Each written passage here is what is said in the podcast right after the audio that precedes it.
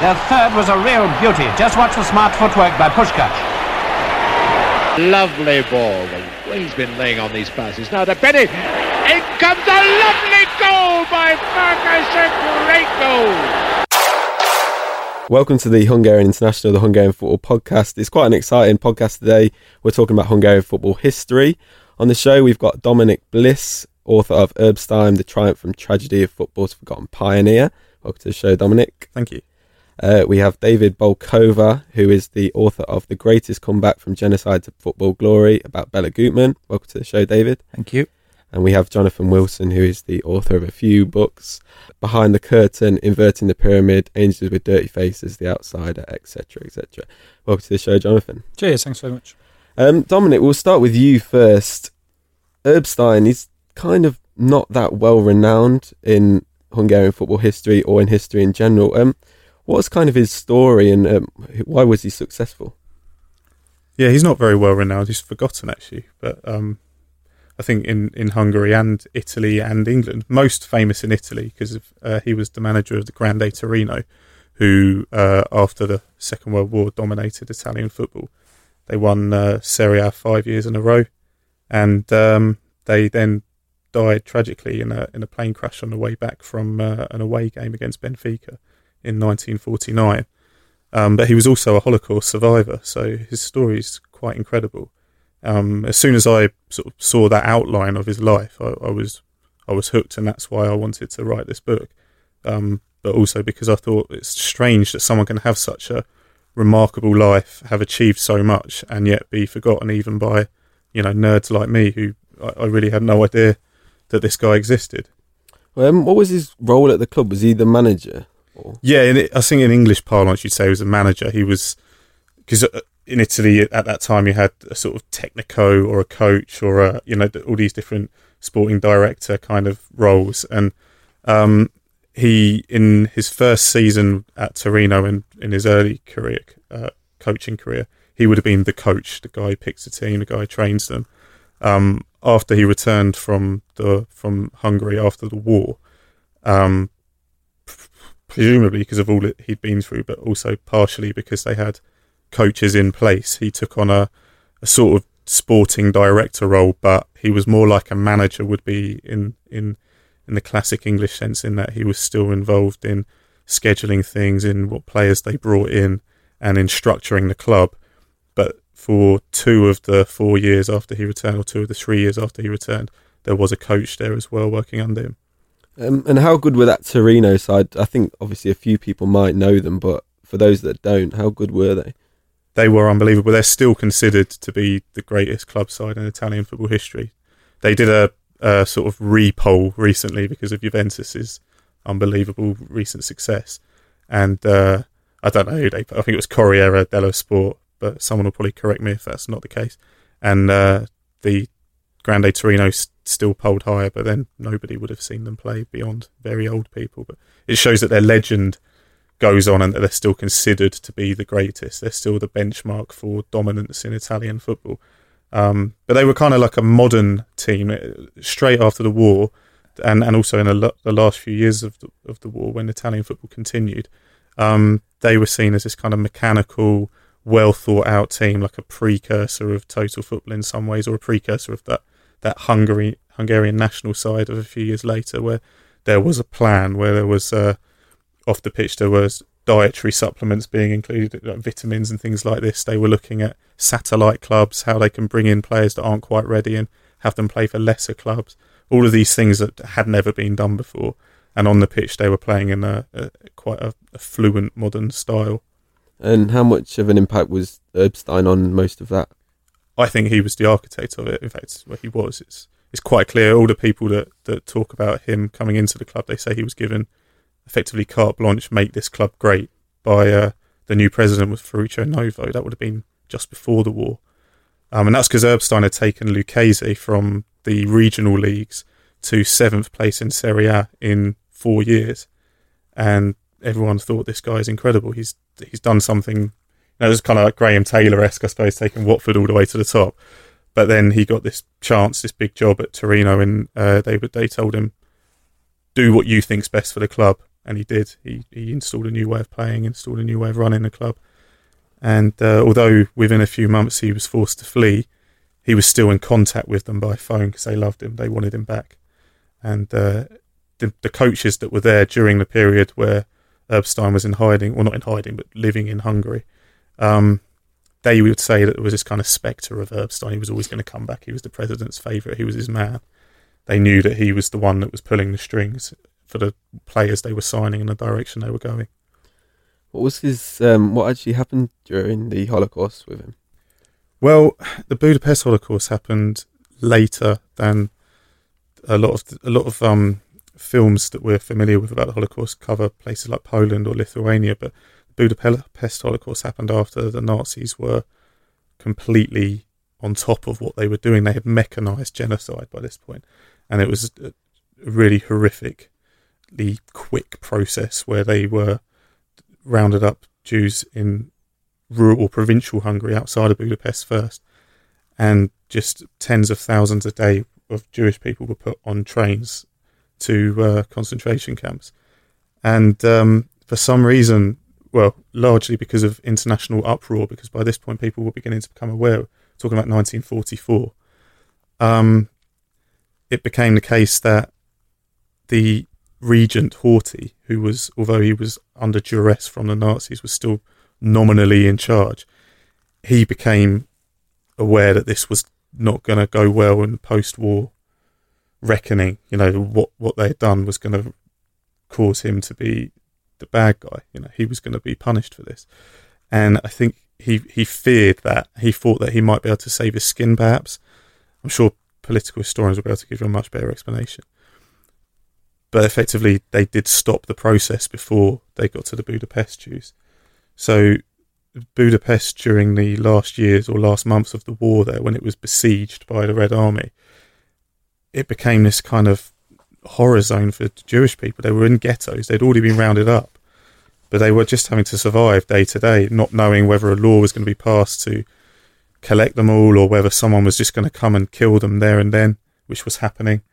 Um, it was kind of like a Wild West situation. And during that period, because Erbstein was famous and because his daughter, his eldest daughter, Susanna, was a great ballerina, they had contacts that enabled them to hide, that enabled them to to get work, essential work that that made them less of a target, I suppose. So his daughters and his wife were were in a, a convent that had been converted into a workhouse to make uh, uniforms for the uh, for the army, and that essential work kept them from being rounded up earlier. There were attempts still to close down this workshop and take the take the people out, but um, they escaped before that happened because they saw it coming. And uh, Erbstein himself went to a Labour camp where he met Bela Guttmann. Well, I think they already knew each other, but he, he and Bela Guttmann were in the same Labour camp. And uh, they escaped before, uh, when it was sort of disbanded and they were being moved around from place to place. Before uh, they could be uh, put on the train to uh, Auschwitz, they, they escaped together with two or three others. Um, with the help of the capo, the guy in charge of the work crew, who by pure coincidence was um, had been Erbstein's uh, Batman, like his um, servant during the First World War when he was a general, just by pure chance. That is incredible. Mm. Um, on Guttmann, obviously he's kind of a bit more well renowned. What what was his backstory during the Holocaust, David?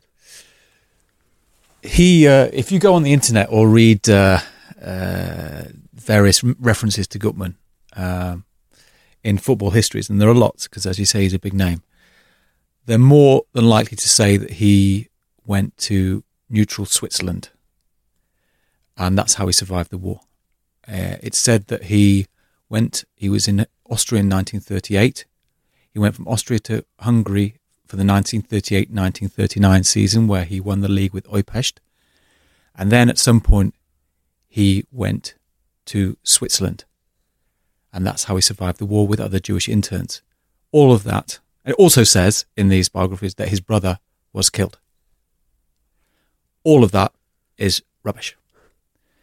The truth is that in 1938, Guttmann got a very highly prized visa to go to the United States, where he'd lived previously in the 1920s. It was a permanent visa. And he went there. He actually heard news about the invasion of Austria, the Anschluss, on the radio while he was in New York in March 1938. He could have stayed there for the rest of his life. You've got to bear in mind that the whole of Jewish Europe was clamoring, desperate to get out of Europe at that time. There were queues round the consulates. People were sending their children off, uh, knowing that they might not ever see them again. And there's Bela Guttmann in New York. What does he do? He went back to Europe. He must have been one of a handful of Jews who returned to Europe from the United States willingly at that time. The reason? He got wind of an opportunity at Újpest, uh, a huge Hungarian club at that time. There was nothing going on football wise in New York. He loved football so much that he couldn't envisage a life without it. People often say, oh, the big centre half, he puts his life on the line for the team. Bela Guttmann risked his life for football. He came back to Europe. He won the league. He won the Mitropa Cup with Újpest 1938-9. That was the biggest inter uh, cross-border competition in Europe at that time, the precursor to the European Cup. He won that. Then it said he went to Switzerland. I soon after I started my research, I wrote to the Swiss authorities, and they've got a department which deals with all the records, all the Jewish interns that were there during the war. And I said to them, Can you give me all the details about Bela Guttmann? This is his date of birth. And they replied to me, We don't have anyone by that name. We don't have anyone of that date of birth. We don't have anyone by a similar name. So I started to smell a rat. And then somebody sent to me uh, an interview in Hungarian with uh, Bela Guttmann, shortly, which was published shortly before he died. He died in 1981, in which he talked about his labor camp experiences and talked his, about his escape with Erno Erbstein in 1944. So he was, therefore, in Hungary. Then I had another stroke of luck further on into my research where a an article was published with the nephew of Guttmann's wife, his girlfriend at the time during the Second World War. And this nephew, Pal Moldavani, explained what happened to Guttmann before he was in the slave labor camp. He was still in Újpest.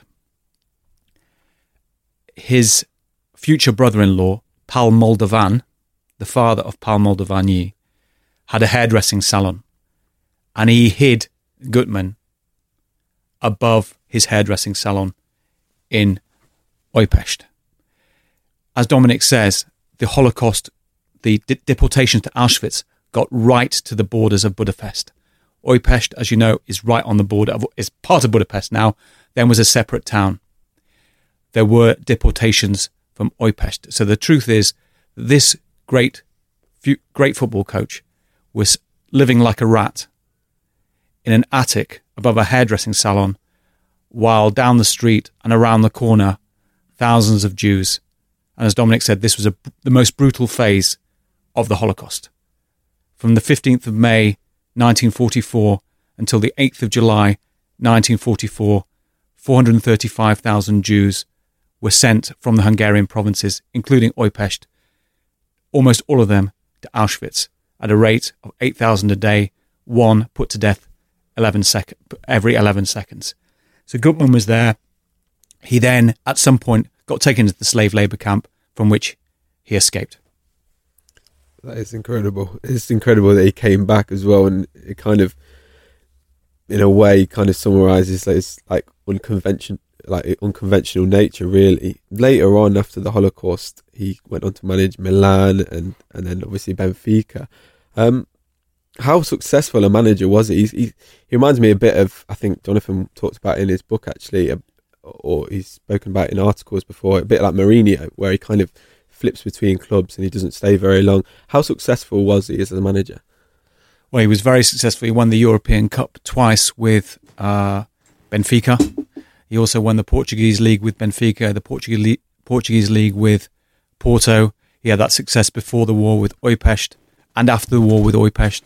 He won the Brazilian league with uh, Sao Paulo. So he, he was very successful. But as you say, he didn't stay anywhere very often. His only he the, Guttmann's often quoted with this line: "The third year is always fatal." Quite why he would have said that is beyond me because he only had one third year, and that was at Benfica in 1961-62, in which he won the European Cup. So it wasn't so fatal for him.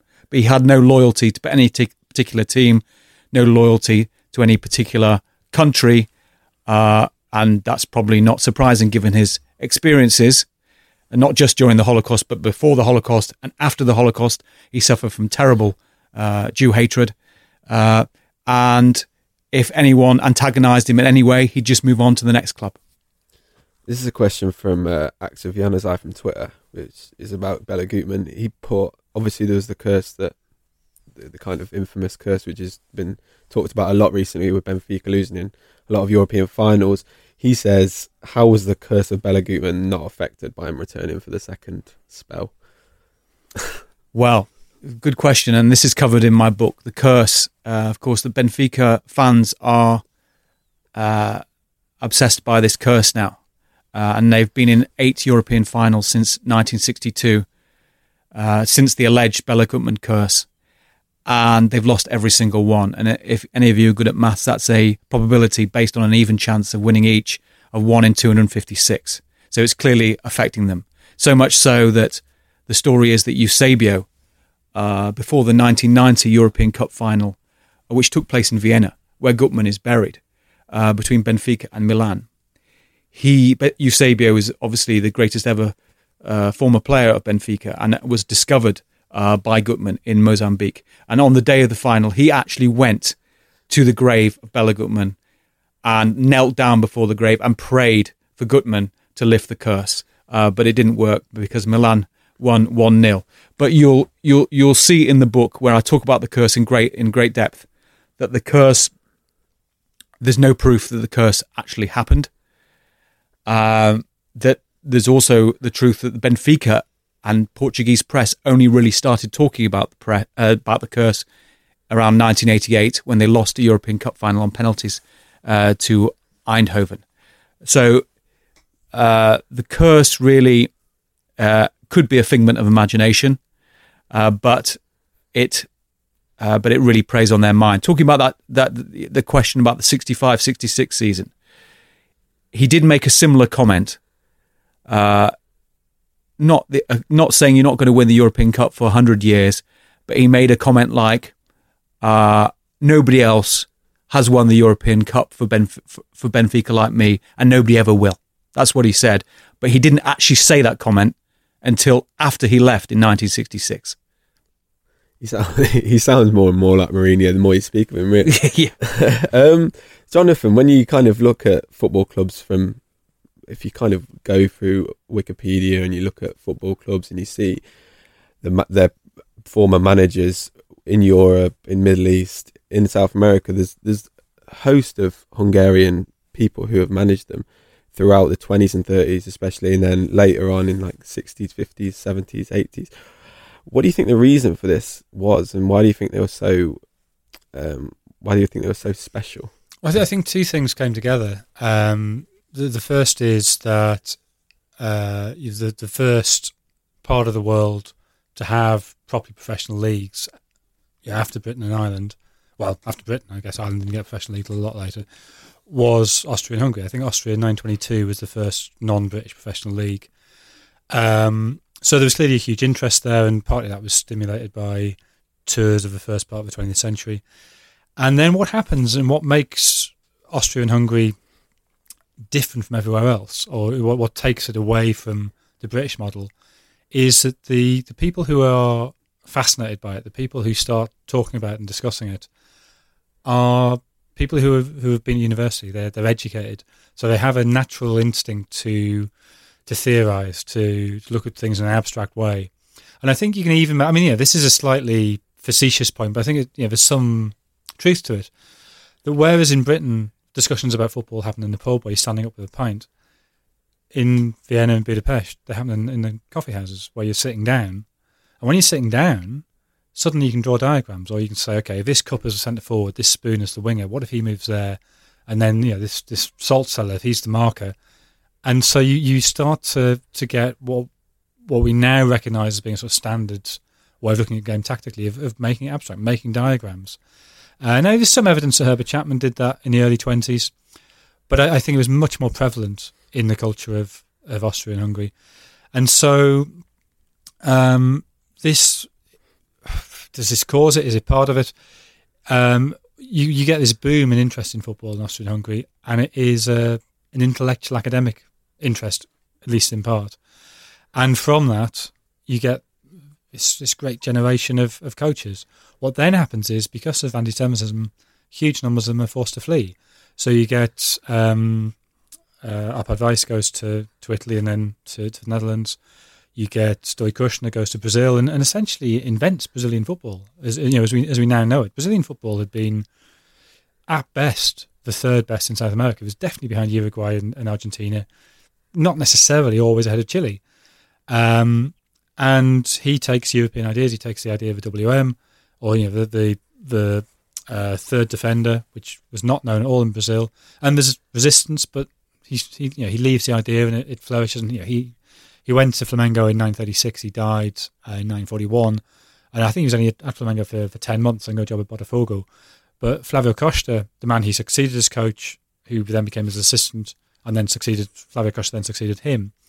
Although he was scathing in public of, of Kürschner's ideas, um, he sort of slowly recognised actually this this is there's something in this, and then I guess because he's looking at it fresh, he adapts that, and that leads to the 44, which Brazil, you know, in um, 22 years after Kürschner gets there, with which they, they win the World Cup and, and revolutionise football as we know it.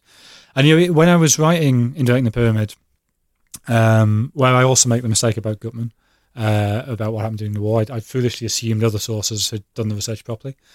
Um, so I, you know, I, I own up to that. But if there is a third edition, I will change it. Um, Can you include Erbstein in the uh, third edition as well? Herb who? um, I, you know, I was I was aware that uh, in terms of sort of how I how I'd laid out the spread of you know the, the family tree of tactics, which yeah, from sort of 1980 onwards becomes incredibly complex. Uh, but up to 1980, you, you can trace lines of influence relatively simply. And I was aware there was a missing link. That was there must be a European, almost certainly a Central European, and I suspected probably you know, a, Jew who's been forced to flee in Argentina. And what I hadn't realised was that Emérico Hirschl, a man who I, I credited in the first edition of, of Inverting the Pyramid, I hadn't realised that was Imre Hirschl. And once I realised that Emérico was a Hispanicization of Imre and did some research, more research into him, and you know, as, as David was saying, it's one of these things where you have a series of strokes of luck, and the, and the, the slowly the jigsaw builds, and you see links where you hadn't hadn't realised they were there before. So it, you know, the, the, the the breakthrough moment, the eureka moment with Hirschl was his daughter got in touch with a, an Argentinian friend of mine and said, "There's a book coming out in Uruguay accusing him of match fixing. Can you research this?" And he came to me and said, "Have you heard of this guy?" And I was like, "Okay." Suddenly everything makes sense. And you know, his Hirschl's daughter Gabriela is still alive and practicing as a psychoanalyst in Buenos Aires and quite happy to talk to journalists and has huge numbers of files and great stories about Hirschl and his war wounds. Um, so you know, we we can say with a, I think a relative level of confidence he, he fought in the First World War that that, that story is true, uh, or you know his daughter is weirdly lying about that, which I guess is possible. Um, and so yeah, you, you, suddenly find that yes, Argentinian football had, as Brazilian football did, this Hungarian Jewish influence, which turned it into this you know the great force we now know. So it's the two things. It's, it's this great um, flowering of the, the late twenties, early thirties, and then the diaspora uh, caused by, by anti-Semitism. Um, another Jewish coach, another Hungarian Jewish coach was Gyula Mándi, who's not that well renowned, but he was he was a coach of the Golden Team with Gustav Sebes at the time. I mean, we can't really not talk be talking about Hungarian football history and not talk about the Mighty Magyars. Um, How much of an impact in, in world football did they have? Um, I mean, enormous. Uh, I mean, purely in terms of England, I think that was the the moment. You know, when when when they won six three at Wembley in, in November 1953, that was a devastating moment for English football. That English football, even yeah, there've been a couple of lucky escapes uh, in the year or two before that, um, but England never lost at home to non-British or Irish opposition. Um, they never lost at Wembley to anybody. Uh, um, from outside of, of Britain. Um, yeah, they had lost to Goodison Park to Ireland in 1949. Um, but it wasn't just that they lost; it was that they were. I mean, six three. If you watch the game, is is in no way a reflection of the game. That, No, is England, it? England are very very fortunate to get three goals, Yeah, they really. Are. and Hungary are really sort of profligate. You know, it could easily have been 10, 11, 12, 1. And Hungary clearly ease off in the second half. Yeah, they they opt to just hold the ball and sort of control the game. Um, and, and so yeah, that that was a sort of scales falling from the eyes moment for English football. They had to accept that, you know, we we might be the mother of the game, but we're we're not actually the best anymore. Um, and then you know, just to prove it wasn't a fluke, they lose seven one in Budapest the following year. So I, I think you can say that from that comes the developments, the openness to new ideas, the, the willingness to, to change traditional forms of the game, which ultimately leads to, to Alf Ramsey and the 4-4-2 and, and victory in the World Cup in 66. Uh, yeah, the, the wider game, yeah, they they were for a long, long time the greatest team not to win the World Cup. They, they may still be, but you obviously would have the Dutch of the early 70s and the Brazilians of the early 80s as, as contenders now. Um, and and yeah, to go on a you know as they did to go on a, a three and a bit year run without defeat, uh, even in the years immediately after the war when obviously football perhaps didn't have the, the sense of priority it does now. It's still an extraordinary achievement to win to win Olympic gold to and to to be unbeaten from then until the World Cup in '54 till the until the final. Yeah, they they were one of the one of the ten greatest teams of all time. I, I, uh, certainly one of the ten greatest national teams of all time. Um, and obviously that then then has a huge influence as people look to what what are they doing well, and know, from a tactical point of view, the uh, use of uh, Zakarias as a very deep lying midfielder, almost as a fourth de- fourth defender, that was a necessary step between the WM and, and, and the back four. It's worth bringing into the conversation Jimmy Hogan, actually, I think. Because we were talking about English being left behind and the Hungarians taking the game to the world in a way.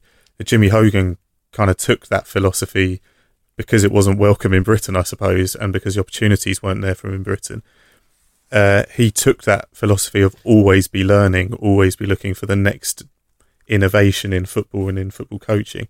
He took it to Central Europe instead, and, and they benefited from that because that certainly was Erbstein's biggest influence. He, I think, the, the opening quote to, to to the book, to my book, is a Jimmy Hogan quote, and I think it was Erbstein wrote it in a column, paraphrased it, because he remembered going to a talk that Jimmy Hogan gave about, you know, the bad coach lets the uh, the beautiful fu- fruit die on the vine, rather than uh, plucking it when it's ready, you know, and and moving on and, and finding the next one, and uh, that's that's kind of ties in with that theory that you change a winning team rather than letting it go sour, but also change tactics, move them forward before someone else finds you out.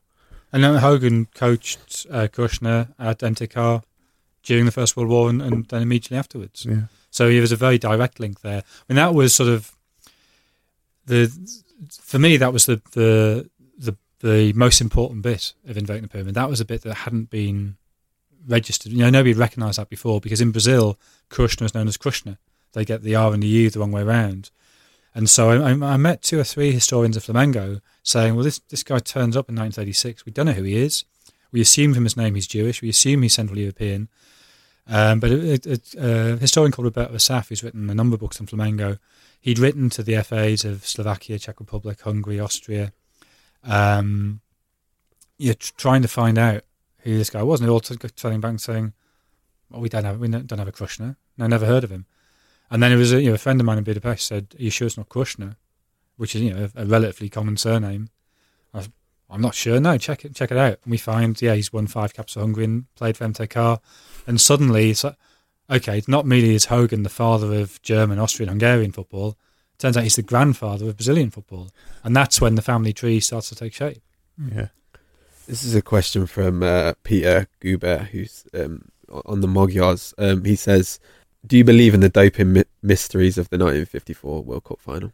I don't Jim? think it's a mystery, is it? I mean, I think it's pretty much accepted, factual, even in yeah. Germany, that certain stimulants were taken. Um, I also, I'm not sort of.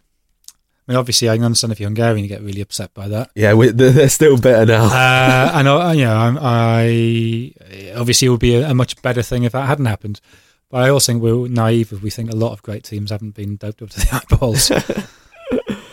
Um, and uh, another one, last one on the Magyars. Um, who were your top three players from that team? Obviously, Puskás is, is, is the one, but Hidegkuti was was kind of the, the game changer, wasn't it? Yeah, I mean that's a huge, difficult question to, to answer without having seen them live and, and, and sort of understood them as it's going on.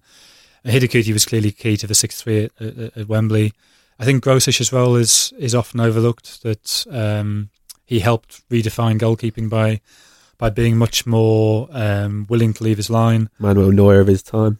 Yeah, I mean, I mean, there's an extraordinary bit if you if you watch the the, the tape of the six three when he sort of comes to the edge, there's a cross comes in from the right. It's overhit from. Um, I don't think it is from Matthews actually, but whoever's on, yeah, somebody on the right for England puts it across, and uh, he comes to the edge of his box, and he probably could have caught it, but his momentum might have carried him out, out of the box, and he just volleys it clear. And on commentary, Kenneth Wolstenholme is, "Oh, have you ever seen anything like that?" And so, yes, like literally every week seen something that. But I guess in 1953, maybe he hadn't. Maybe that was sort of revolutionary and shocking. And yeah, you talk to people like, um, well, Yashin is now dead, but you talk to his widow, and she says, "Oh, you know, um, one of the players he absolutely revered was was Grosics. Um, it was Grosics and a Bulgarian keeper called um, uh, Sokolov were his two great great heroes." Um, I'm not sure how much he, he actually saw of them, but maybe just their reputation and this this sort of awareness that goalkeepers no longer were restricted to standing around on the line, but could actually influence the game, but could come out of their box. Um, that was clearly a spreading idea, and Grosics was, and his success in that team was was key to it. But I also think, from a tactical point of view, Zakariás was hugely important in that deep lying midfield role. And I guess in order for him to play that role well, you needed Bozsik alongside alongside him to to distribute the ball. So, I mean, I've given you about six there already. So. and Kocsis as well, whose record, goal scoring record was just insane. Um, this is a question on um, Ni- Nyilasi. I'll I'll take this one. He's um, it's from Dean Gripton who says, um, "Was Tibor Nilosh- Nyilasi the great, the last great Hungarian footballer?" Which I don't think he was. To be fair, I think Détári will take that. And he put, "How well would he have done if he'd have left Hungary aged 22?" But that's a that's a tough question to be fair, and obviously I'm never going to be able to answer it with certainty. But um, I don't think he'd have done too much better because Ferencvaros in, at the time were were actually decent. They got to the Cup Winners' Cup in the seventies when he was there. They got to the semi final of the UEFA Cup when he was there as well. Um, and Hungarian club football at the time wasn't wasn't as obviously nowhere near as bad as it is now. So I don't really know how well he would have done abroad. I mean, I think of Détári, who who a lot of people love. He's kind of a cult figure. Um, but he only played for Bologna, Olympiacos, um, Frankfurt. So he never kind of like made it as a as a true hero um, in in in European club football. So I don't really know how well Nyilasi would have done. Um, he did well enough at Ferencvaros, and and they were pretty successful while he was there anyway. So uh, this is for you, uh, Dominic, or, or this is not really about Hungarian football, but I think you wanted to answer anyway. Um, how can an average man Oh, yeah, I remember this one on Twitter. um, It's pretty harsh on you, Dominic. yeah, immediately. uh, Damned with faint praise. uh, afford random trips, yeah, money and time to write a book? yeah. I actually was describing you. I hadn't answered. it really was. Yeah. Um, yeah, first of all, he's done well to surmise I'm an average man uh, when he doesn't have a clue who I am. Um, I don't know. I mean, how can is this is this a bit like those people who were watching Corbyn at Glastonbury? How can they afford that? 250 I quid. mean, yeah, what does it cost to travel for three days to Turin or to Budapest? Um, I don't want to sound nonchalant about it, but they were my holidays during that time, and I combined them with meeting people who were going to help me with research this book. So I would for those. It took me five years, I should point out, to write this book because there was nothing about Erbstein. He really was off the map completely, and um, I had to. The, the little that I did find was generally wrong. It's still on Wikipedia that he played for Brooklyn Wanderers, which he didn't, and I still get asked about it when I do podcasts like this quite a lot. He never played for them. That's the answer to that one. But um, these journeys, I would go to Bari for a weekend with, uh, or a long weekend with my wife, and I would spend maybe half of one of those days interviewing someone, or I would go. We would go to Budapest for a week, and on one of those days there might be a couple of people that would meet us in a cafe or a relative, or and the same happened in Turin and Milan. I did some of these trips on my own because I knew they were just going to be interview based, but I combined them with with journeys that I would have liked to have taken, weekends away that I would have liked to have done. Um, so, yeah, I probably ended it slightly out of pocket. As Simon Kuper actually deals with this in a totally different era, but in when he was writing Football Against the Enemy, he actually deals with it in the book how he was managing to afford the trips while he was going. And I think it's just a case of if you're keen and you want to know, you'll make the book better if you pay for the trip and go. It's at I your think- own I at your own expense a lot of the time. I think it's amazing what you can do if you've got a passion for something. Yeah. Uh, in both in terms of both time and money.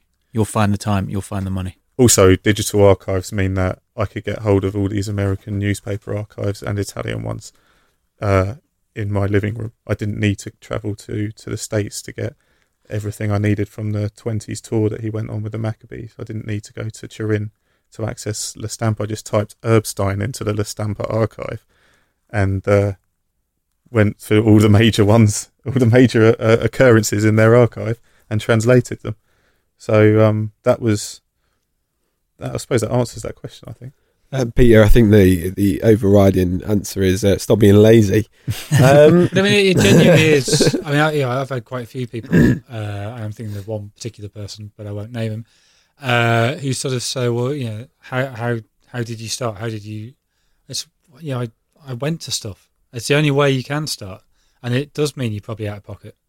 Um, I mean, you know, if it's not just writing books, you know, I, I got my my, my sort of break my um, in, in journalism by being in the Cup of Nations in Mali in 2002. Now, you know, I, I paid for that trip myself, and I paid for it knowing that I wouldn't recoup it. But it was a chance to sort of, um, you know, put my face or put my name in a, in a number of newspaper offices with something that they wouldn't otherwise have, and that, that, you know, that that's how you get known. Is you go off and you do something probably at your own cost that might not work, but that is different to what everybody else is doing. If you're just sitting at home writing your Manchester United blog, hang on, do you write a Manchester United blog? No. More, more Look at people your read those That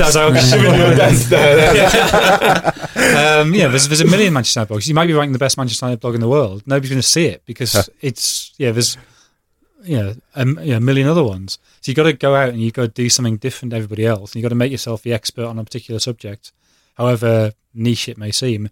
And obviously, a book is is part of that. And I think most people who write books, Yeah, we weren't And- expecting and it the- to be Harry Potter. You know, I wasn't thinking this is going to sell millions and I'll get all this back later. As I was going along, I was budgeting, thinking I won't get this back, so let's make this a cheap trip, or let's combine this with a holiday. it is Yeah. tax deductible. That's the other good thing about Yeah, it. it's tax. But I, th- I think that uh, Do- D- Dominic, Dominic raises a good point there. When you're writing the book, you're thinking of the content of the book, and people often ask me, people from the business world, uh, what market, you know, what market are you aiming at? And I just haven't got a clue. I just want to write this book about Bela Guttmann because it's an amazing story, and I'm obsessed by it. And you just keep going. And as I think, I think in any field, as soon as a writer starts thinking about who they're going to sell the book to, and maybe I ought to change this bit because such and such a market might buy it, you're finished as a writer. And I, I write a lot about business, and almost all business books are boring and rubbish.